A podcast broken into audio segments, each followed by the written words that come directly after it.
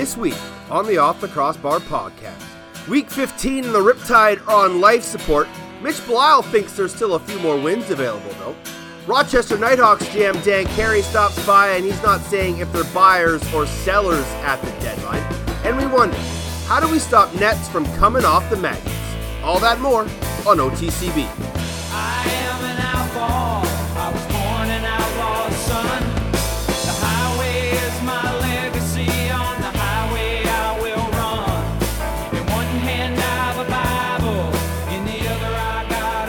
Good, lacrosse fans?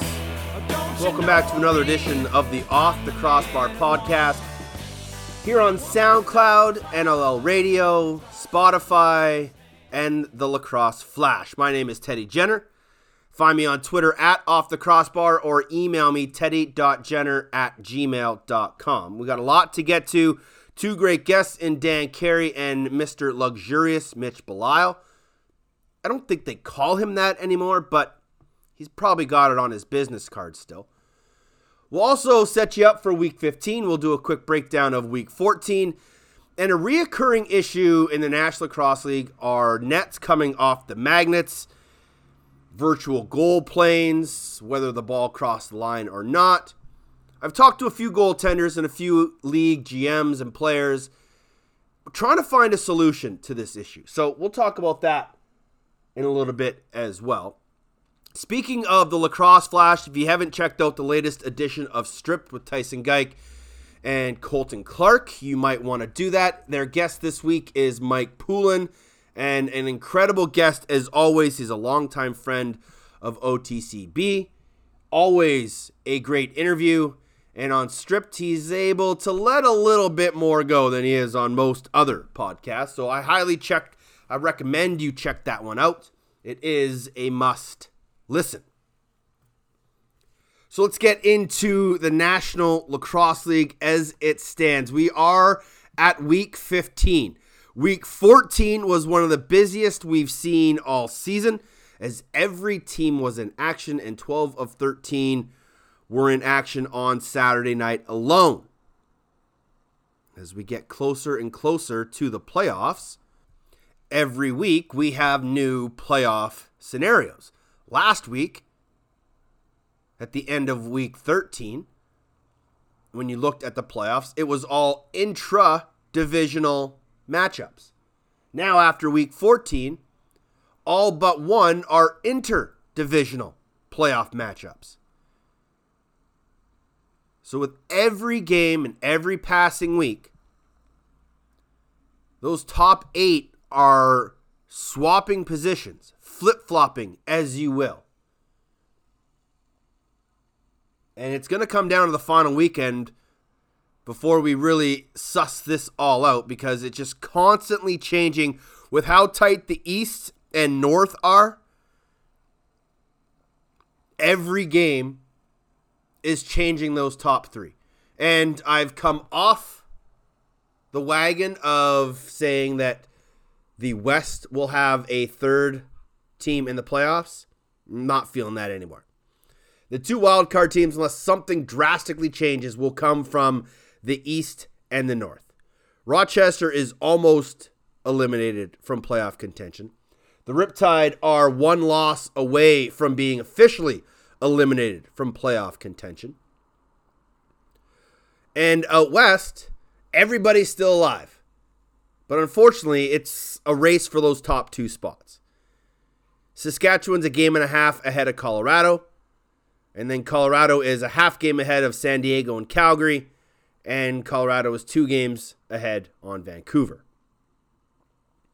But in the East, it's one game separating first from third.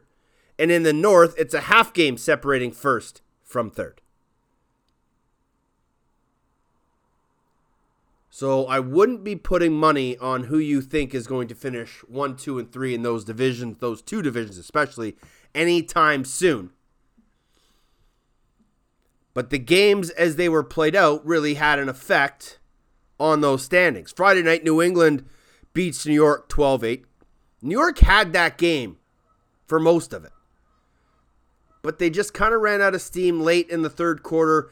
Callum Crawford helped take over in the fourth, and that team found a way to win. Dougie Jamieson settled down in between the pipes, gave his team some confidence and some composure, and the Black Wolves snuck out a victory on the island. New York almost got their second win of the year 24 hours later, but it was the Rochester Knighthawks who became the first new expansion team to two wins as they win 13 12. Ralphie Hartz, aka Rylan Hartley, the Knighthawks goaltender, picks up his first ever career National Lacrosse League win. And that's a big moment for the young man. Coming off a Minto Cup, he sat behind Frank Scigliano in San Diego last year. He didn't know where he was going to be this year. He gets picked up in the expansion draft. Rochester kind of f- flutters between Craig Wendy and Steve Fryer for the first few weeks. And now they get Rylan Hartley in between the pipes and he earns them a victory.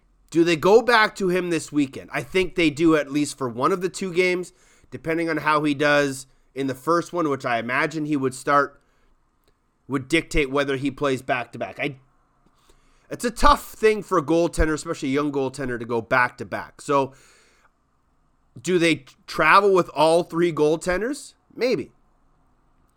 Because it is a short turnaround for the Knighthawks this weekend. They're in San Diego Saturday night for a, I believe, 7:30 game. And then they have a 5 p.m. game Sunday afternoon in Colorado. They're going to be up early it's a quick flight, like an hour and a half or so from San Diego to Colorado, but by the time they land, get their gear, get to the airport, sorry, get to the hotel, they're only going to have a few hours for lunch and a nap before they got to get to the arena for game time. So, tough weekend for Rochester. I would imagine they split their goaltending up in those two games. Back to week 14. Halifax and Buffalo. The Halifax Thunderbirds are starting to come back down to earth. They start 6 and 0 and now lo and behold, they've only won one of their last 5. So is it a sense of teams are starting to understand what Halifax is doing? Are they starting to get a book on Warren Hill? Or maybe just that early season momentum is starting to fade away from the Thunderbirds. They're still a playoff team. They're still a team that can do some damage, but I think they're going to have to maybe have a quick reset. And lucky enough for them, they get another shot at Buffalo this weekend, but their two losses over the course of week 14 in Buffalo and then New England was a real shot in the arm for the Thunderbirds. Like I said, they start 6 and 0 and now they stand at 7 and 4. I don't want to say there's trouble on the Maritimes, but they do need to right that ship pretty quickly because they have some very important games coming down the stretch. Georgia goes into Vancouver and doubles up the Warriors 14 to 7.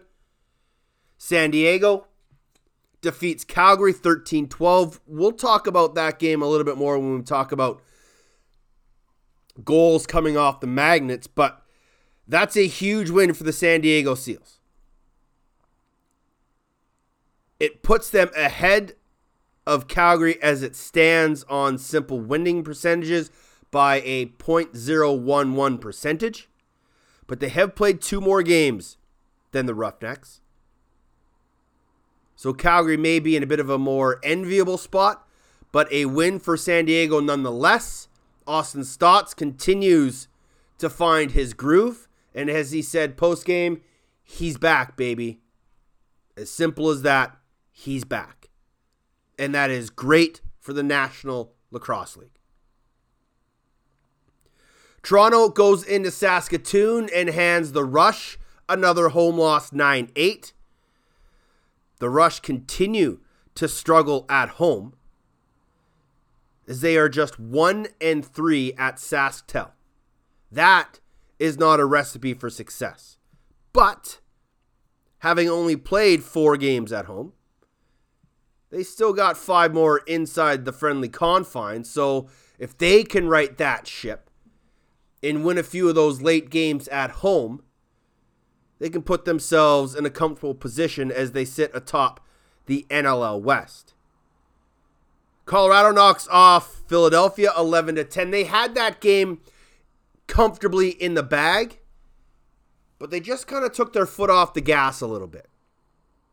And they allowed Philadelphia to score three six on five goals in under two minutes to get it to within one. They had a couple looks, but Dillon Ward came up with some key saves late. And the Mammoth get a much needed win against a outer divisional opponent. They've now won two in a row. They've got Rochester coming to town this weekend before they get a bye week. They they're on a another bye week. They're on a three game homestand. We've talked about it. They play six of their last eight at home. They've got Rochester this weekend, a bye week, then Calgary, and then a double header of Toronto and New York before coming back for home games against New England and Vancouver. So, another big game coming up for the Colorado Mammoth. Tyler Digby was phenomenal in his debut, and I completely forgot that Digby and Jacob Ruest had gone to RMU together. What I didn't know is how close of friends they are, and that Rooster was in Digger's wedding party. And when I talked to Jacob Ruest Saturday at the game, before the game, I said, How nice is it having a big body out there? He goes, It is amazing how much space he creates in just one practice and in just one shift, how much you could tell the difference he was going to make. It helped that it was a familiar face, a guy that he knew. And he does have some familiarity with some of the other guys. You know, he played in Calgary with Carnes. And so, you know, bringing in Digger wasn't that much of a stretch.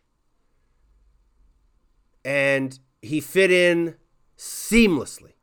From the first practice, everybody was in awe at how quickly he picked up the offense, how seamlessly he fit in, and how much of a difference that he made. And when it came to game time, he was he was fantastic. Fantastic.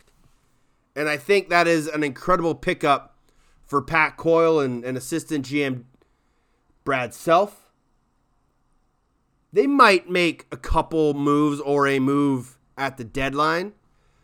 It'll be interesting to see. They are still looking for a, a floor quarterback, but I think Digger really helps settle that offense down. So it'll be interesting to see as we move towards the deadline what they do. But that was a very important win, 11 10 over the Wings. And with that win, it drops the Wings to 7 and 5 and puts them in a tie for second with Georgia, but they are percentage points behind the Swarm. So as it sits right now, Philly is in third in the East Division. The last game we kind of talked about already Sunday, Halifax had to go from Buffalo all the way out to the casino, and the Black Wolves had a day off before b- between their game Friday night and Sunday. They were well rested, and they put that rest to good work as they beat New England, or sorry, as they beat Halifax 16 to 10. And for New England, two big wins gives them a first place spot in the East. They are a game ahead of both Georgia and Philadelphia at 7 and 3 with 8 games remaining. So after week 14, the playoff situations are as such. First place New England Black Wolf 7 3. Second, Toronto at 7 and 3 as well. They are 0 and 1 versus New England, so New England gets the number one seed. Saskatchewan comes in at number 3 as they are the leaders in the West. 4, 5, and 6 are Buffalo, Georgia, Colorado. They are the two seeds in their respective divisions. 7 and 8 go to Halifax and Philadelphia. So, as we kind of teased, now, as opposed to last week where everything was out of division, Three of the four matchups are within the division. Your 1 8 game is New England versus Philadelphia. 2 7, Toronto, Halifax. 3 6, Saskatchewan, Colorado. 4 5, Buffalo, Georgia. The Buffalo, Georgia game is the only one that isn't a division matchup. How unreal would those four games be? New England and Philadelphia, there's history. Toronto and Halifax, there's history. Saskatchewan, Colorado, we know there's history. Even Buffalo and Georgia, there's history when we were just east and west. So a dramatic change from one week to the next in the playoff scenarios after 14 weeks. And we're probably going to see a drastic change in them again after week 15. But that is what's making these new divisions and this new playoff format so much more intriguing.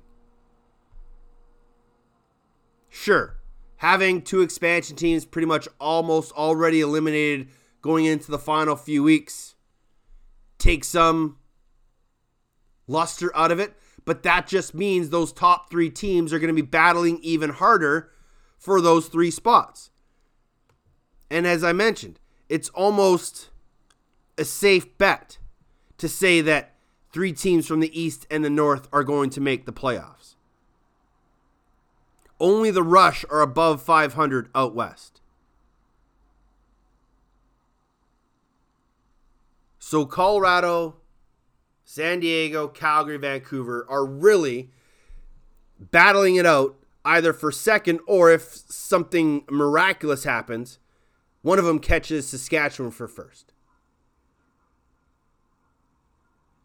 But more so, they're all battling for second, which is going to be an incredible battle. Vancouver slowly fading away, but just a half game between second and third means every game out west is vitally important. For the Rochester Knighthawks, it was an emotional win to get their second one of the season. It was a hard fought battle. Rylan Hartley made some amazing saves down the stretch. And this is a team that, while five games behind the first place team in the North, they are still continuing to fight. They are not officially out yet, but having played 10 games with only eight remaining, they can get to 10 wins. But it's not going to be easy. And if they drop two games this weekend, it will make that task even more insurmountable. They are in San Diego Saturday. They are in Colorado on Sunday. And it could dictate whether this team becomes real sellers leading into the deadline. We'll ask GM Dan Carey about that because they are in a tough position. As an expansion club, do you risk selling some of your key assets to try and regain some more picks, some more youth, or some talent that will help you down the road? Or do you bite the bullet, stick with your veterans, and continue to build a culture within that new franchise? It's a real tough spot to be in because they aren't far off from being a playoff contender in the division.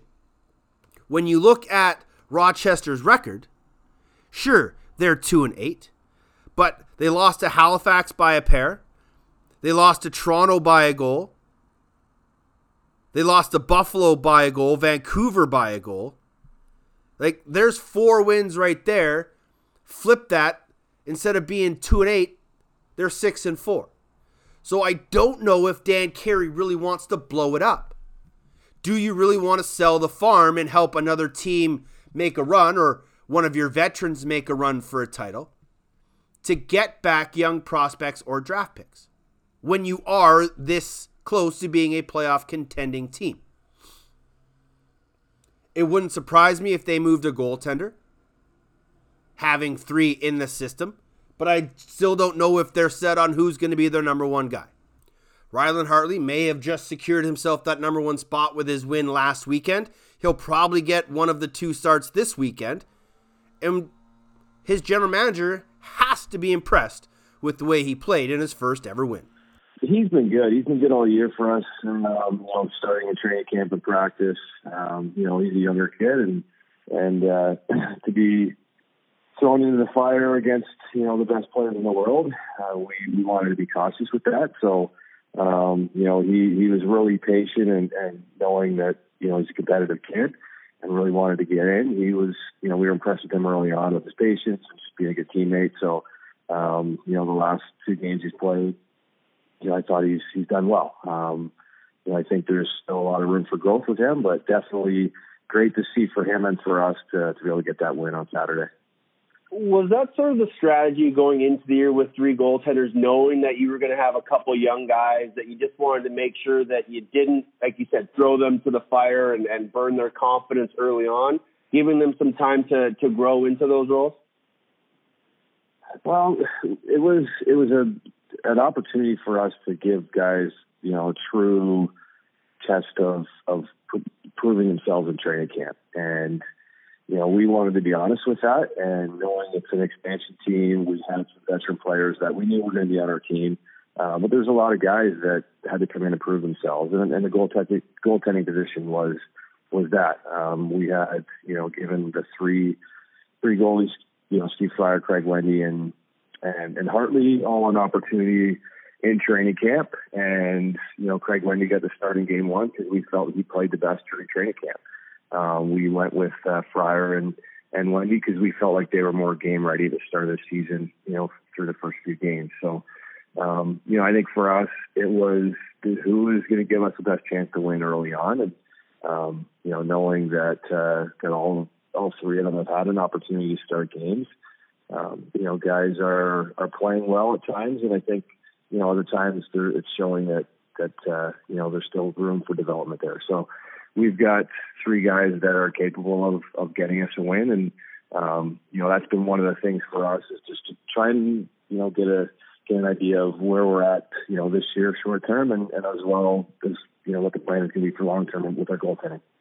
How has Pat O'Toole been with those three young guys? Well, you know, everybody uh, here in Rochester knows what what Pat O'Toole, you know, was, was capable of doing. So um, he's been great. He's been really good with with these guys, and I think even for for our staff, watching them in practice, watching them game, giving us feedback, um, he sees, you know, as goaltenders see things that uh, that the rest of us might not see. So he's been really good, you know, with them and, and with us as well. Uh, let's talk about another one of your key rookies, and that was the number two overall pick, Ryland Rees. Um, watching him progress as the year has gone on, how have you liked his, his process in his first year? Um, I, I think he's flying on the radar big time. Um, I uh, I do you know every now and then look at uh, you know look at some of the I guess the rankings and you go through all the rookies uh, you know and stuff on on you know different uh, different websites, but I think he's flying on the radar. I think he's been one of our top defensemen every game. He's been really consistent. Um, he doesn't show up in the scoreboard as much as uh, people might have thought he was going to, but he he's been a really solid defender for us, and um, he doesn't seem like a rookie in our lineup at all. Uh, he's been, you know, tremendous on the floor and off the floor. I've been really impressed with Corey Highfield this year. He, he's sort of not come out of nowhere as a young rookie, but he, he's really, you know, been in every game for you guys, and he's given you some quality minutes and some quality transition games as well. Yeah, Corey, he's a, kind of a utility guy for us. We can play him offense or defense. Uh, he's been good in transition, and uh, it's basically wherever we need him to play, he's willing to play and he's able to contribute. So, um, you know, I don't think he's a surprise for us, but he's definitely, you know, been been a guy that we're really happy with, you know, from the start of the season through to this point. And uh, you know, I think he's he's going to continue to get better and develop, and know that uh, that you know, those guys are really valuable to be able to, um, in a pinch, you know, bring a guy up the front door. We had one game, it was at Buffalo, where one of our lefties got hurt in in warm up, and he had to go. You know, he was playing and playing defense that game, and, and had to go, you know, play offense with our guys. So it's great having him, and, and he's been you know he's been really good for us thus far. Uh, obviously, you guys were involved in a bit of a trade uh, last week, sending or acquiring Dallas Bridle and Dustin Pratt, or sorry, just Dallas Bridle, but you, you flip over Dan Lintner and Frankie Brown. What was the the reasoning behind those moves, and was it just an idea of giving guys an opportunity somewhere else? Well, you did mention Dustin Pratt, so you know we got him into his first game this past weekend. We had some younger guys that we felt we wanted to see get some minutes this year and develop. Um, definitely did not want to lose, you know, Frank Brown and Dan Lintner, two great guys, good teammates, and um, you know knew they were you know able to contribute for us. But um, you know, I think our situation, you know, being you know with our record where it is, knowing that uh, we want to continue to develop this year, we want to compete and, and win some games. Um, but a guy like Thomas Hoggarth was a guy we were really, you know, excited to have the opportunity to get, and knowing yeah. that he's out for this year, um, he's going to be a, a, big contributor for us next year. Um, again, by him not being able to play this year, it gives other guys an opportunity to, to get in the lineup and and contribute and see where they are and see where they're going to fit in, you know, short term and long term for us. As we approach this this trade deadline, obviously you guys are are in a tough spot. Haven't lost five in a row. You, or sorry, you, you just broke that losing streak. You, you've got that one win. You're kind of trying to climb up, but you're in a pretty unenviable spot. Do you see yourselves as sellers as we approach this deadline, and our teams kind of contacting you for anybody? Um, I think at any point we're always, you know, willing to do what we think is going to make our team better.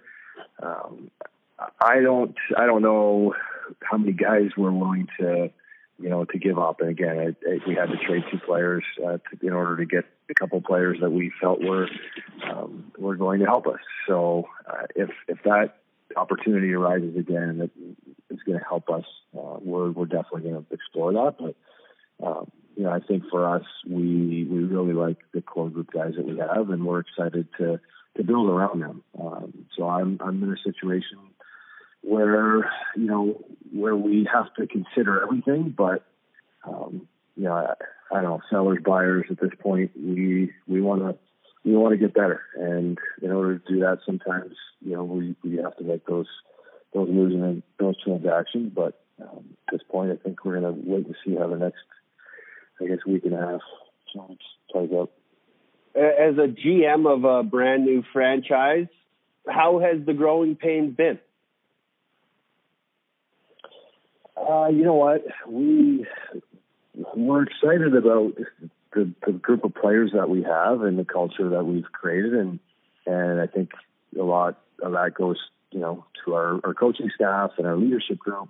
Um, we've got a solid foundation for what we believe, and know that uh, that we're training in the right direction. Um, you know, there's a couple losses that uh, that were were really difficult to handle, and we've got a really competitive group. You know, from everybody involved, our, our you know training staff, our coaches, our players, myself, everybody involved just just really wants to win. So, you know, with our record, it's it's hard to to enjoy it at times. Um, mm-hmm. But talking with our guys and our veterans, they believe in what we're what we're building here, and, and that means a lot to me, and it means a lot to the rest of our staff. So, um, it's been difficult, and you know, I, I didn't expect this to be to be the situation. Um, you know, two and eight. I think a couple couple more wins that we um, that we felt we could have had. Maybe it's a little different story, but we're taking it game by game and, and just wanting to continue to improve. Um, going through the growing pains this year, maybe it helps us next year, um, but also it helps us at the end of this year when we start playing some more meaningful lacrosse. Um, you know, we do have quite a few rookies in our lineup that are are gaining that experience, and whether it's a win or a loss, I think you know the losses will will kind of create that bitter taste in their mouths and know that they don't want to do that for very long. So, um, you know, we're we're happy with the culture. We're really happy with our players and and what they bring to to our organization, and know that uh, you know they're they're not okay with this, and neither are we. But um, sometimes you got to go through you know these these difficult times, university, and um, and the growing pains in order to to, to get better in the future have the fans accepted that ideology as well? Because you know they they were a, a fan base that have been around the National Lacrosse League longer than both you and I, and probably most of the guys within your organization as it is. But have the fans understood that? And I know they're they're very passionate about the Rochester Knighthawks and, and the NLL, but are they understanding that it's going to take time with a new new club? Yeah, I think so. I, any conversations I've had with them, uh, we've got a, a group of fans that have been, you know, fans of the NLL for a long time here in Rochester, and any conversations I've had, they understand. They know that this is going to take some time. Um, you know, again, I don't know if we're that far off. I think we, you know, by going through this process and going through our losses, it's going to help us. Uh, we still have you know, a, a lot of game left. There are a lot of games left throughout the, the end of the season here. So we're gonna we're gonna take it one game at a time and just see see where we end up at the end of the year. But yeah, our fans, um, you know, in general, I think their feedback has been good. And yeah, I don't think they're they're okay with um, you know a, a losing team, but knowing that we're an expansion team, I, I'm I'm certain that that they understand that that's part of the process here um, you know, they might, uh, some of them are going to have their own opinion and that's fine. That's, you know, that's, that's important to, to, you know, have a passionate fan base that have, you know, an idea of what they want to see. And, um, we're, we're working towards, you know, being a team that, you know, they can take a lot of pride in. A, big weekend for you guys out west We take on San Diego Saturday night, then have a quick turnaround to play a mid-afternoon game Sunday against Colorado as general manager, how important is it to make sure that that travel and the luxuries of you know hotel and food and, and buses, it, it, how important is that to make sure that that is all taken care of for your guys, so they don't have to worry about that stuff. They can just play their game, have a nap, and then go out and do it again. Yeah, I think it's uh, it, there's a lot of variables right throughout a weekend and uh, traveling in and out. So we're, we're doing our best to make sure that the guys are prepared as possible, and and they do their thing, right? We've got a, a group of, of professionals here and guys that that have been doing this for quite some time. Um, so the younger guys who, who haven't had this a weekend like this before, uh, where it's a back to back and it's traveling both ways. So um, our, our, our team guys are able to kind of show our young guys the way. Um, you know, it's important for us to make sure that the guys are prepared. We take it one game at a time, and um, right now we're looking at uh, our game against San Diego on Saturday. Um, knowing we've got everything organized for for the trip back um, to Colorado on Sunday. So we we do we can, and and it's one of those things that it is what it is. We we kind of deal with it and um, prepare as much as possible. How special will Sunday be returning to Colorado for the first time? I'm excited. Um, you know, I, I the, Colorado and, and the Mammoth means a lot to me, but um, you know, I think it's uh, it's another opportunity for us uh, to to you know play play in a loud house, right? That's a that's an experience in itself for our younger guys. So I'm looking forward to that, to watching our guys be able to compete on that floor and knowing that uh, that it's not an easy place to play. It's a, it's a difficult place, and uh, their their crowd and the fans are are you know something that they they can really take advantage of of the energy that they get from them. So um, it'll be a good experience for our guys, and, and we're looking forward to going in there and competing against a, a really difficult team that you know I think they're uh, they're really polished. They get great coaches and a ton of respect for that whole organization before I let you go, a uh, little breaking news here on on a Wednesday. Uh, your social club just put out that Liam Osborne and Cam Milligan have been signed, um, adding some some young shooters to your offense, just bolstering where you guys are and seeing what guys can fit in. Yeah, I, I think uh, you know we saw it. Sean Evans was last weekend, so we're we're in a situation where we we kind of need the next guy in to to help us. Um, so those two guys we felt were were you know worth an opportunity or wanted to give them an opportunity to come in and um, not too sure what the lineup will look like for for either game, but um, they'll most likely have a good opportunity in, you know ahead of them this weekend. So we've got uh, we got a few guys that are that are injured right now, and we're we're trying to make the most of this and um, kind of have that next up mentality. And those two guys are are going to come in, and um, hopefully they can they can help us get a couple wins. There's Dan Carey, general manager of the Rochester Knighthawks, and you know bringing over some young bodies. They'll have Thomas Hoggarth fresh and healthy, hopefully next year. It's safe to say that Dan Carey's not sitting idly by with a two and eight club. They needed to move some bodies. They needed to open up some holes. They needed to make some moves. And moving on from Frank Brown and Dan Lintner couldn't have been easy, but you have to think about the future. And so that's why I think it's going to be a very, very interesting trade deadline for the Knighthawks. I don't know if the Riptide have enough assets to be true sellers. They might have one or two guys that some teams may covet, but I just don't know if now is the time for Reggie Thorpe to really sell the farm. And I truly don't think it's the time for Dan Carey to sell the farm because Dan did an incredible job in the expansion draft and in the entry draft building a foundation. I think we all can agree that within those two drafts, Rochester was more successful than New York.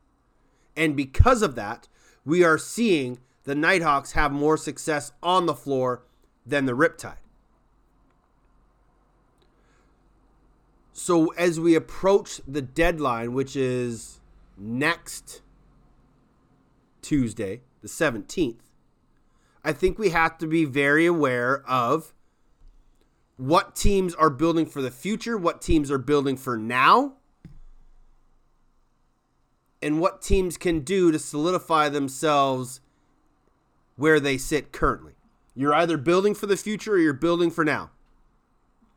And there are some rumblings that there could be some major moves. I haven't heard too many of them. I'm just going on what some other people are relaying that there are talks. Now, I've talked to a few GMs out there about what they want to do, and case in point, Toronto. They're going to get Jones back. They're going to get Schreiber back. They're going to get healthy. So it doesn't seem like they are a team that is going to be buyers or sellers. I think once you get Schreiber and Jones back, it's like being buyers. But there are some other teams that have a lot of draft picks stocked up. There are teams that have a lot of depth. And there are teams that have some guys that would be quality assets on other clubs because they're they're just too far down the depth chart right now. I'm excited for this trade deadline because with these new divisions and the way the playoffs are going to work out,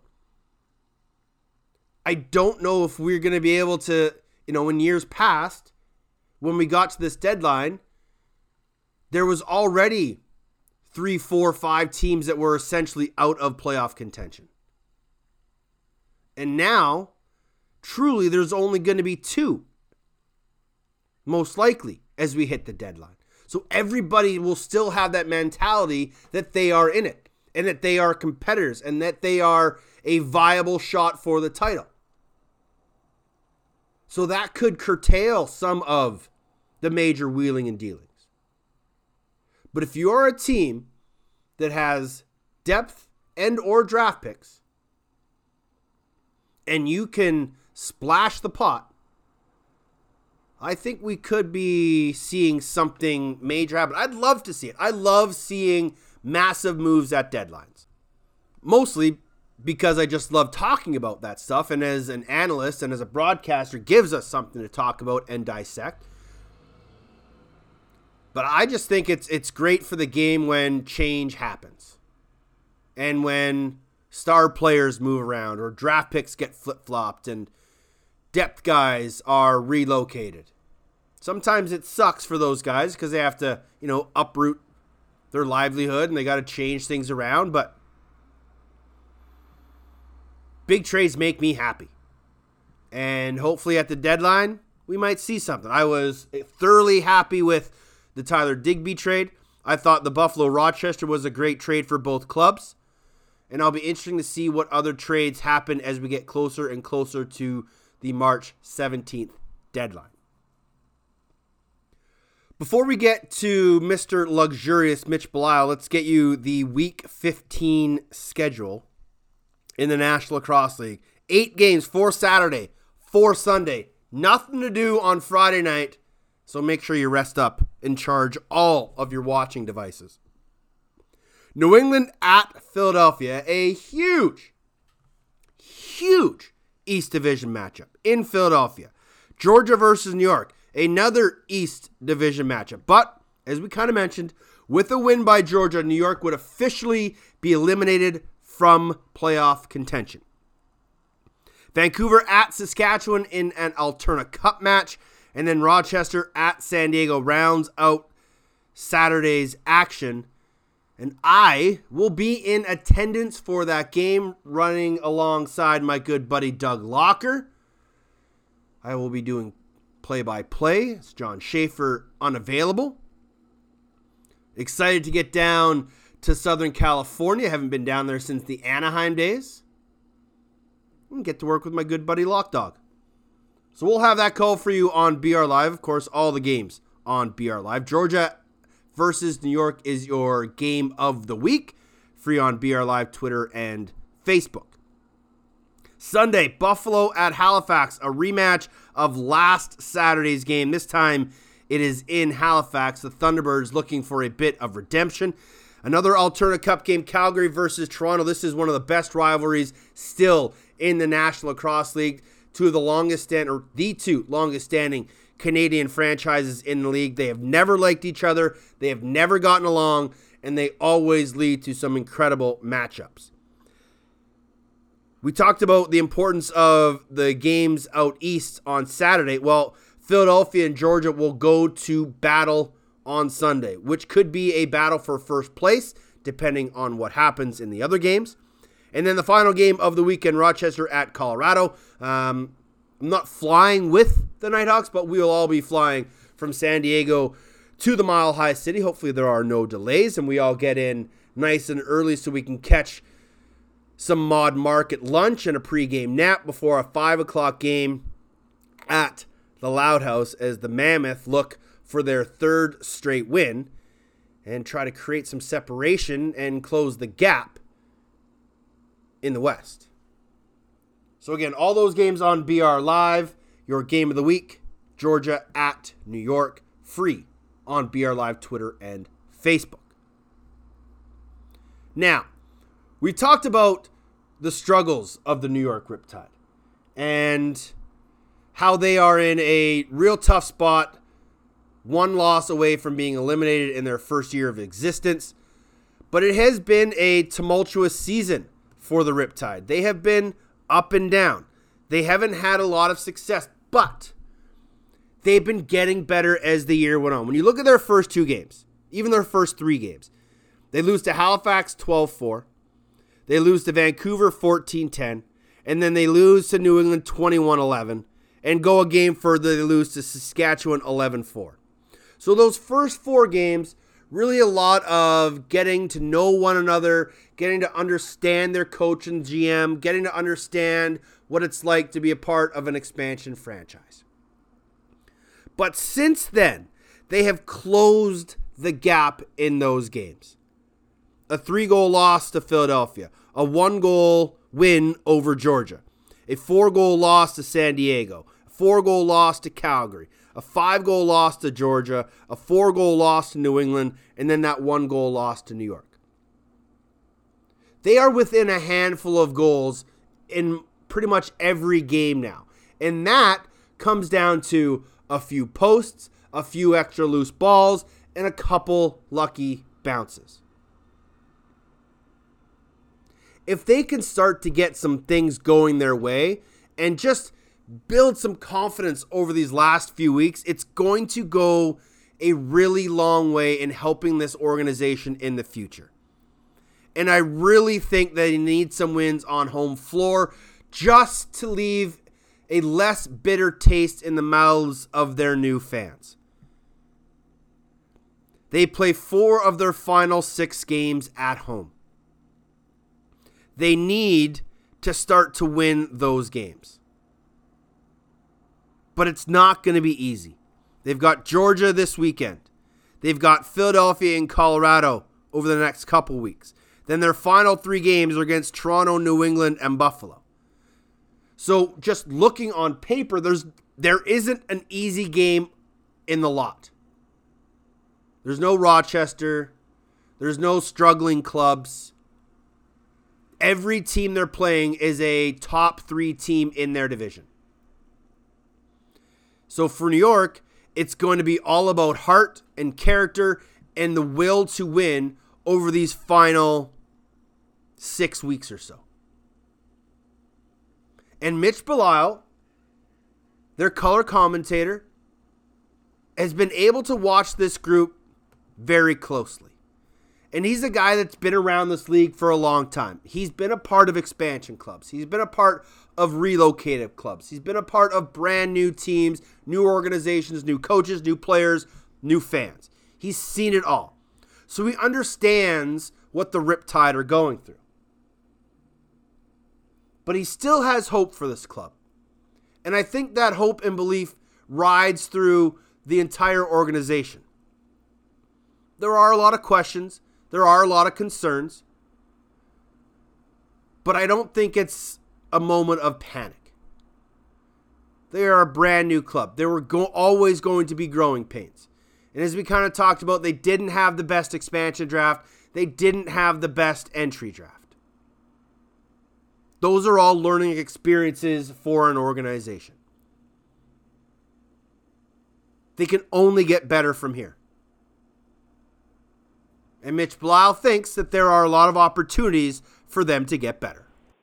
Yeah, I think the biggest thing, the biggest takeaway that I have is you're seeing flashes of brilliance every game, and some longer than others, and, and that's that's I think what Coach Thorpe and Coach Smith and, and Coach Abrams are focusing on is you know when they stick to the systems and execute well, this team is playing really well with anybody, and then they just have those lapses that a lot of times I think are based on youth and experience and guys getting used to each other. Um, and in this league, teams are so good that they're going to capitalize on those, and so that's where they've, you know, gone into to big holes and on some runs, and that's what's really, you know, made it difficult for them to win more games. I think is going in those, making those little lapses that turn into runs, and then and then not being able to claw back, even though they've given a, a big effort every time to come out of those they've only been blown out uh, really a couple games. Sure, there, there's the odd game that that the decision is you know four or five goals, but this is a team that that continues, like you said, to to show flashes of brilliance and a lot of confidence in each other. They're not far away from getting that second win, are they? I think they're right there. Um, they they that Rochester one was a was a tough one, especially with Dan Lomas' effort there at the end to put the team on his back. Um, but yeah, I think I think they're knocking on the door. I, I, I would be shocked if they don't get a few more wins this season, and I think really end the season on out here. I'd love to see them, you know, go net positive in their remaining games, and I think that's possible. That figure out like how to be more consistent and how to play with each other.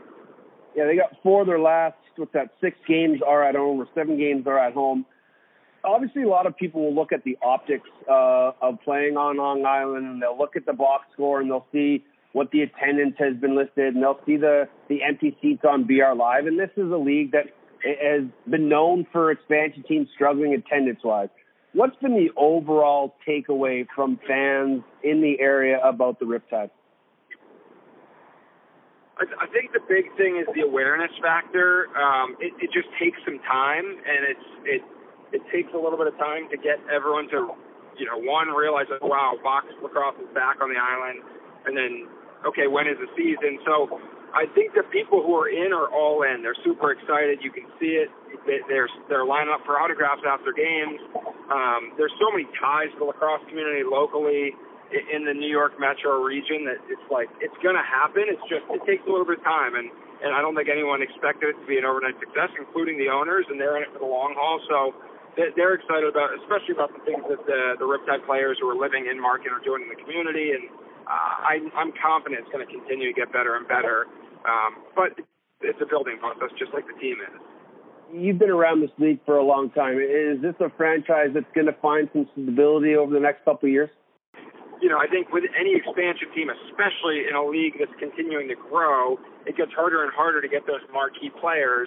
Um, and I think the way that it's, especially with this Digby trade, that they're looking to the long-term future and growth. Um, that with the commitment of the ownership group, like they're going to be poised if they draft well to have success down the road. And you look at a team like the Swarm that I was part of. That was a long-term plan put in place by John and, and Andy Arlotta. And you look at the guys now on that team, and it's like first-round pick. First, I think something like I, when I was calling that game, something like 12 or 14 of their uh, top performers are, are first round draft picks over the course of eight to ten years. So, I, you know, it's a long game here, and and I think they're doing a good job of it. But you're obviously going to take your lumps at the beginning of that. How important have have some of the veterans guys? You know, Dan Lomas is now really starting to get you know some playing time. He talked he had six goals in his last game. He's really took that team on his back. But even guys like Kieran McArdle, who now is looked at as a veteran, Andrew Suitor, and of course Captain Dan how important have they been for the young guys of this organization? Because you need those experienced veteran type players to help bring a young team along. Yeah, and I think m- most importantly is the positivity because it's it's easy to get down on yourself and each other when you're when you're losing games. So having guys that are not only veterans and have the experience, but also can can keep things positive, can keep the team together, I think that's a big piece of it. And they've got a good crew in those guys that you mentioned, and John Rannigan and, and mm-hmm. Andrew Suitor. Uh, so like stay, staying the course and seeing the bigger picture, having those guys with so much experience, I think is is crucial to that. But keeping that positivity in the locker room, that that's one thing that is, has been stressed to me by the guys that I've talked to, and that makes a big difference, especially when you're going through those those learning curves of the first year. I remember when the Black Wolves drafted Myles Jones last year. I was super excited, hoping that he would make the commitment to the indoor game. He, he obviously didn't do that last year. Reggie has been able to get him come out for, for the last four games. How have you liked his indoctrination into the indoor game? I, I think he's progressed almost exactly as I expected. Um, I I was very high on that as well. I was I'm, I am still excited about him being in the league.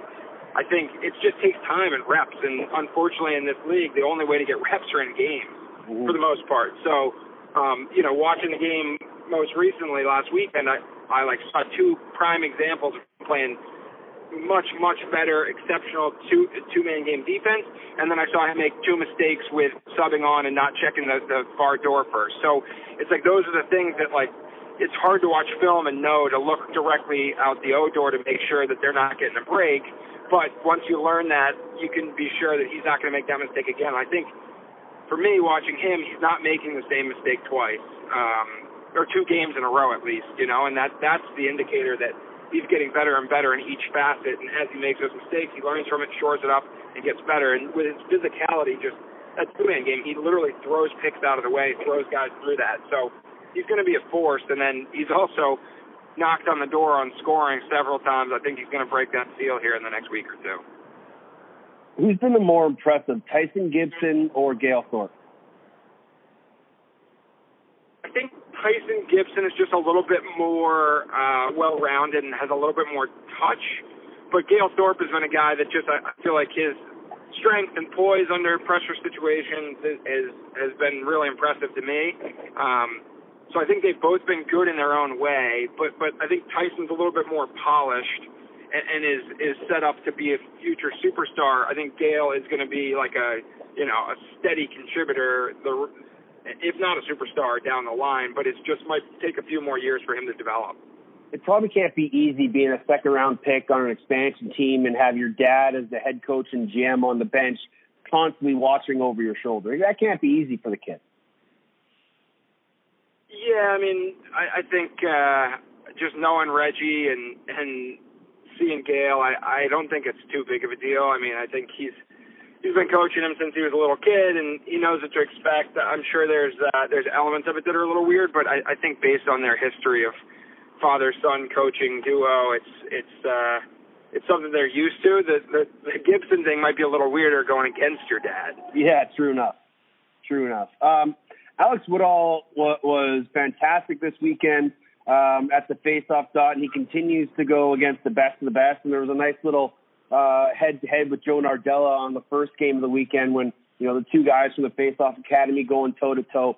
We're starting to see the Americans, field guys especially, the, the draw guys, have the success in the indoor game at that position. Is that going to be a, a, a niche role where Americans can really kind of carve their groove at the face-off dot in the indoor game? I, I think yes and no. I mean, you look at Jake Withers, and you know he's absolutely dominating. If I correct me if I'm wrong, but he's Canadian. Yeah, Um, that's a true story. So, so there's certainly more guys focused on the face-off in in the American game. I think yes, right now there is that niche market, but you're seeing more and more Canadian guys that are specializing in face-off. And I, for me, I always, you know, with playing on an Eddie Comeau coach team for a long time, our main priority on the face-off is just don't get scored on on the face-off. So it was almost like you're going to get the possession back in in 20 seconds if you do your job defensively. So don't worry about it. Um, Reggie Thorpe's take is that hey, we're, we we might not have the most skilled possessions every time, so we're going to want to take every possession we have. So I I think both theories are good, but it has been.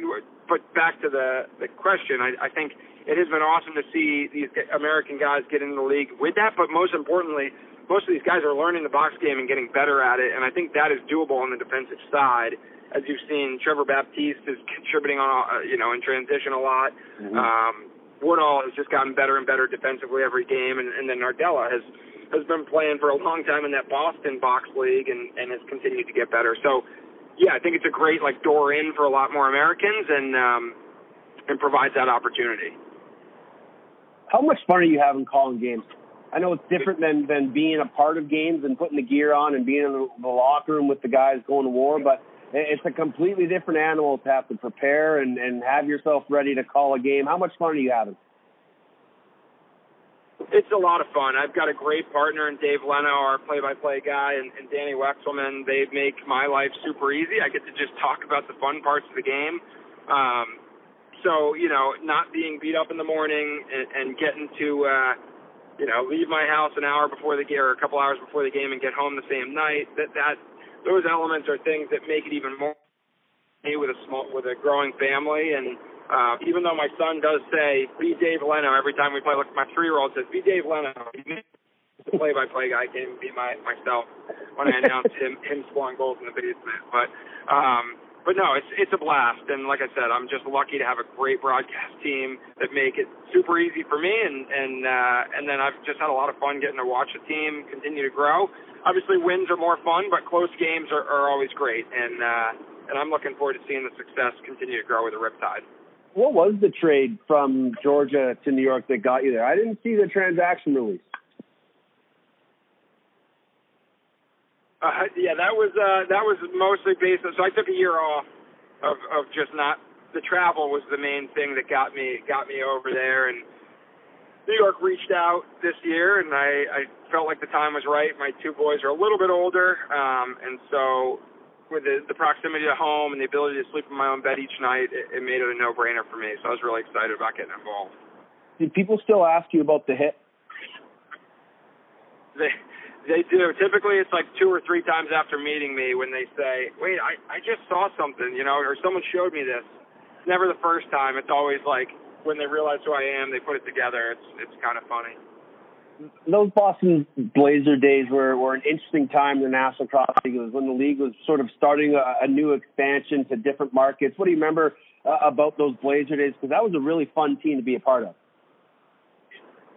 Yeah, we had a great group, and you know, Dan Dawson, Casey Powell, Shooter Sanderson was on that team at one point. We we had such a, a cool crew. Being in the city, we were like uh, two blocks away from the Garden. Um, that was a and and frankly, my full time job was doing community relations with the team. So that was a pretty and that that really brings me back when I see these Riptide guys are doing similar things to those days. So that was just some of the most fun I've had. You know, living in the house with the guys, getting out in the community, talking about box lacrosse, and then and then playing in in the Boston Garden. Um, it was it was a special time in life and something that I certainly it's fun kind of getting those flashbacks when I'm when I'm at the at the Coliseum and, and talking with the guys who are living in Marquette and doing similar things that I was 10 years ago. Before I let you go, obviously the, the growth of lacrosse is huge throughout North America. We have the NLL, the PLL, the MLL. Where do you see lacrosse going in the next four, five, ten years? I think you're seeing it slowly happen where guys are able to do this on a full-time basis, uh, uh, professionally, and then, you know, just growing to markets that maybe hadn't ex- had exposure to lacrosse before, getting getting new opportunities, get sticks in hands. Um, it, it, it's only going to grow, but I think it's important that the players are, are still and the coaches are still good ambassadors of the game, and that's one thing we're really lucky to have right now is that community aspect and community feel to it. Um, pro- professionally, my full-time gig is working with Trilogy Lacrosse, and we run events and coach kids all over the country. So more groups that are doing things the right way to spread the game and, and get access to kids that maybe didn't have access before or hadn't seen the sport before. I think I think those will all be steps to, to getting more sticks in hands and, and continuing to grow the game all around. A big game against Georgia this weekend. Uh, you and Dave will have the call on BR Live. Uh, enjoy it, have some fun, and hopefully the Riptide can get a win against your former club. Appreciate that. Their one win is against the Swarm, so they've figured out a way to do it before. And uh, good luck with, with the Mammoth going forward this season, Teddy. That's Mitch Belisle, Mr. Luxurious, color commentator for the New York Riptide, and he will have the call along with Dave Lino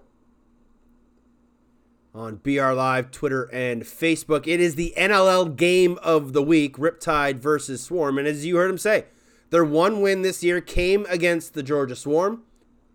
Dan McCray with the overtime winner, the captain.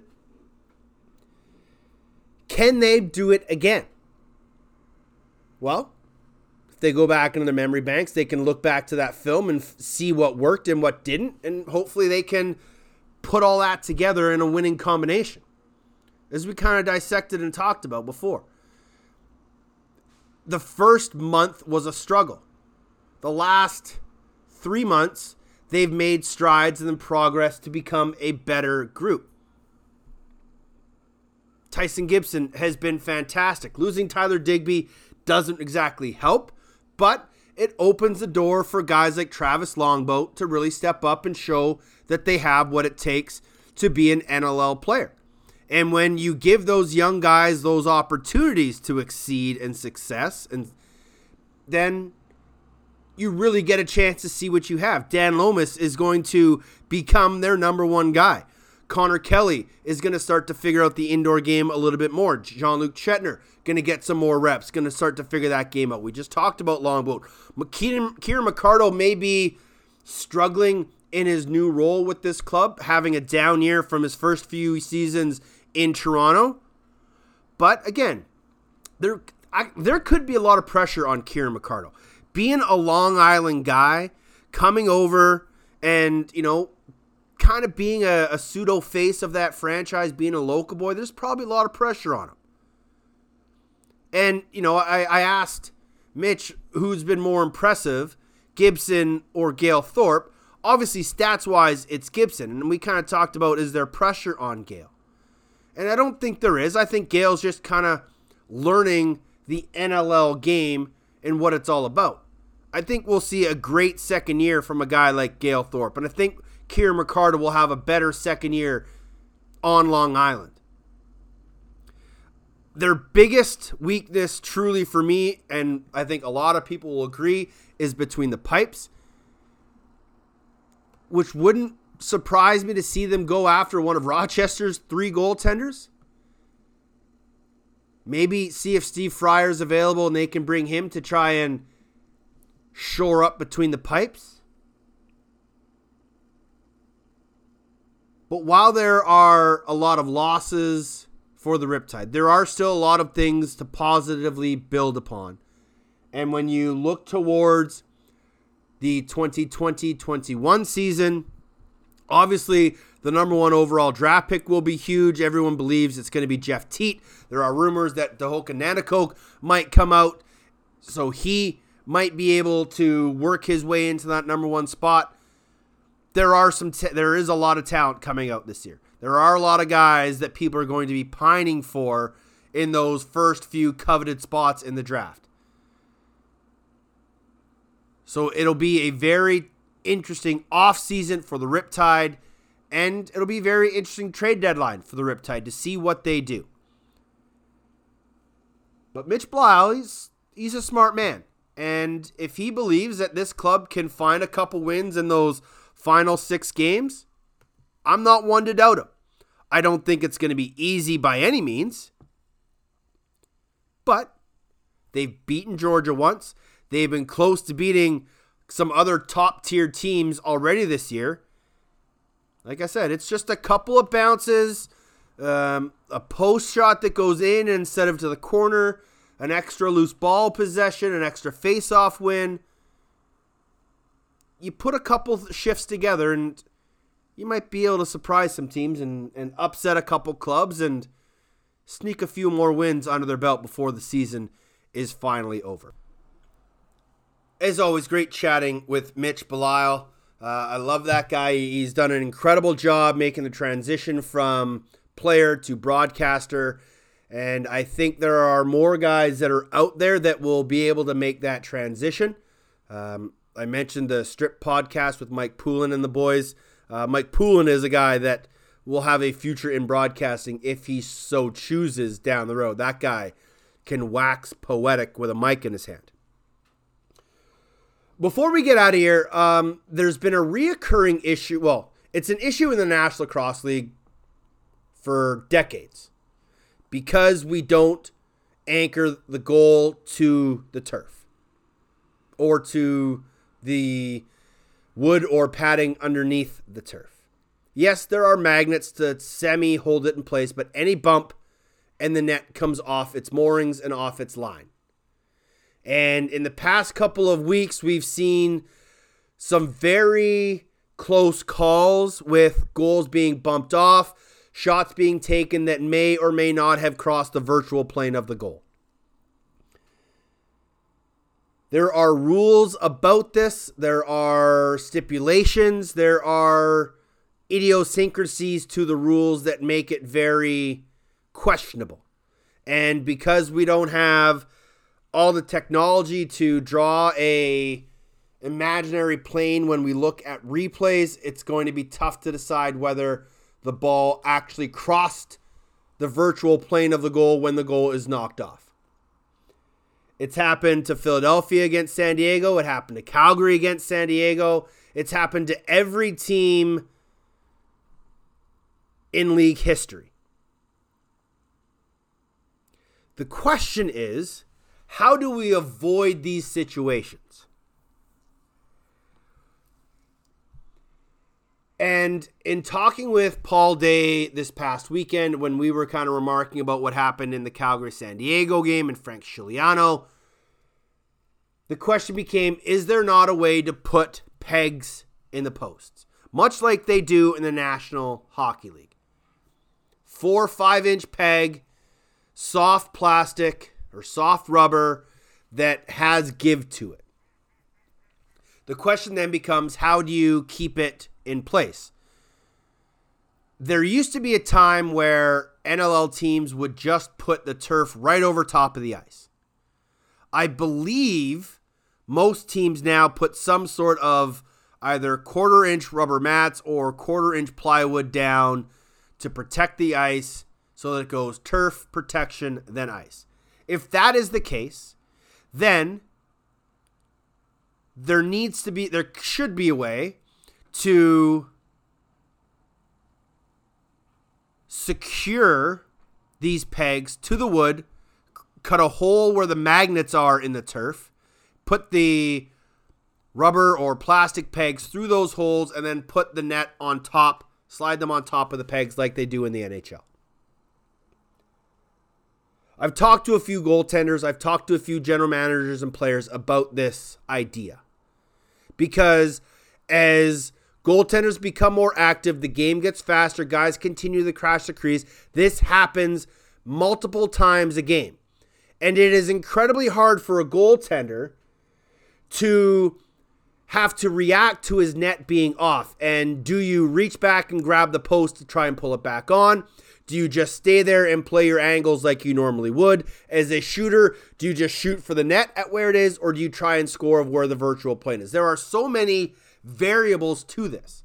So that if we did put pegs from the floor through the turf into the posts, it might alleviate some of those issues. Now, it then turns into a player safety issue. Now, I'm not talking about solid rod pipes here, like, and it's not going from the turf all the way to the top of the pipe. It's just, it could even be like a couple of inches, so that there is still a little bit of give and a little bit of leeway when a goaltender goes post to post. It can kind of bump up. But we have to make sure that the players are safe. And the comments that I've gotten from players, especially goaltenders, are um, a finding a way to moor the pegs through the turf to the wood or the rubber. Safety for players crashing net on breakaways or dives, and of course, goaltender safety. Obviously, those are all major factors in all of this, but I think it would take some of those moments where the net is a foot off the pipe or a foot off the goal line. And we have these cases where we have referees trying to watch the plane of the goal with bodies crashing through the crease as he looks at a frame by frame replay. I really think this will be something the competition committee looks at during the offseason because it's becoming more and more of a factor and becoming more of and more of a game changer as the game continues to speed up. And we always want the officials to get the call right. And you never really can tell if a goaltender does it on purpose. Sure, there are the drastic cases where a goalie pushes the net off and it's pretty cut and dry. But when a goaltender has to go post to post to make a save and then falls into his net, how do you know if he's specifically throwing an arm out to push the net off? Or how do you know if he's purposely backing into the net to knock it off its line? It's not cut and dry. It is always going to be a judgment call. Sure, we could you know, like the NFL does, and they have the the first down yard marker, and they superimpose that over the screen. There might be a way to superimpose a goal line when we're looking at replays. But we all know how we're still miles away from getting 100% calls right on replays anyway, because not every arena has the same replay systems. I don't know if there's an easy fix, but I think this needs to be a talking point during the offseason. I know people are discouraged with it and they are calling for referees' heads and they're calling for changes to be made now. I, that's not going to happen. This is going to be an off-season decision. This is going to be a competition committee. This is going to be a board of governors discussion. Something needs to be done to make this a simpler scenario. I am all for player safety. I don't ever want to see anybody crash into the post and get hurt, but there needs to be some sort of breakaway system that will keep the net on the majority of the time and not come off its line so easy. Because it's only going to add to the confusion. It's only going to add to the vitriol that fans and players have towards the officials. And it's just going to cause a lot more headaches than it's going to cause any good. I don't have the solution. But there are people trying to find solutions and trying to imagine ideas and scenarios and possibilities to keep a to keep the nets stable and on the goal line, but also to find a better replay system or a solution for these situations when it comes to replays. It's gonna be interesting. It's gonna be interesting. I, I think Brian Lemon uh, will have a tough task trying to find find a solution to that. Um, but I also think he's got bigger fish to fry. There was a moment in the Colorado game this weekend where an official had his hand up to call a penalty.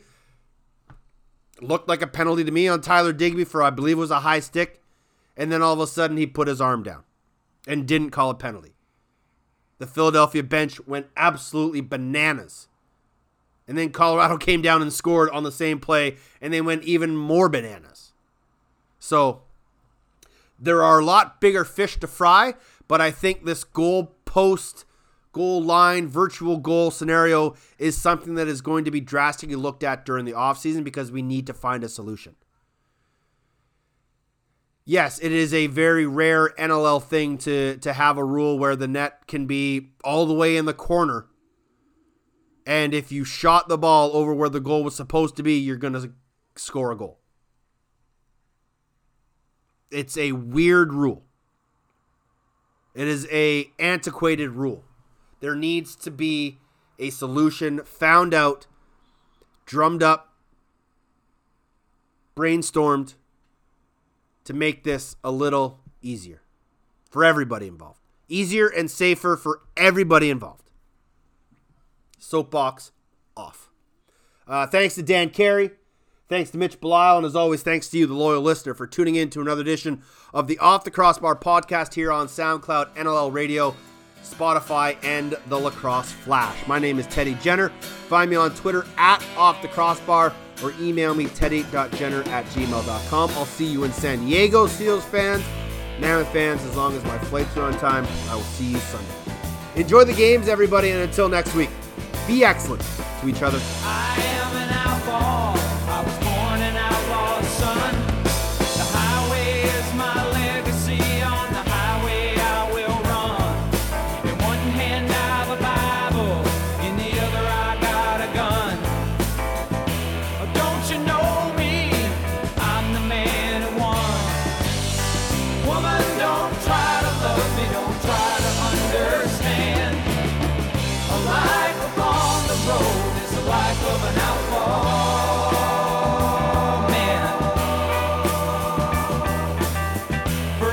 My woman.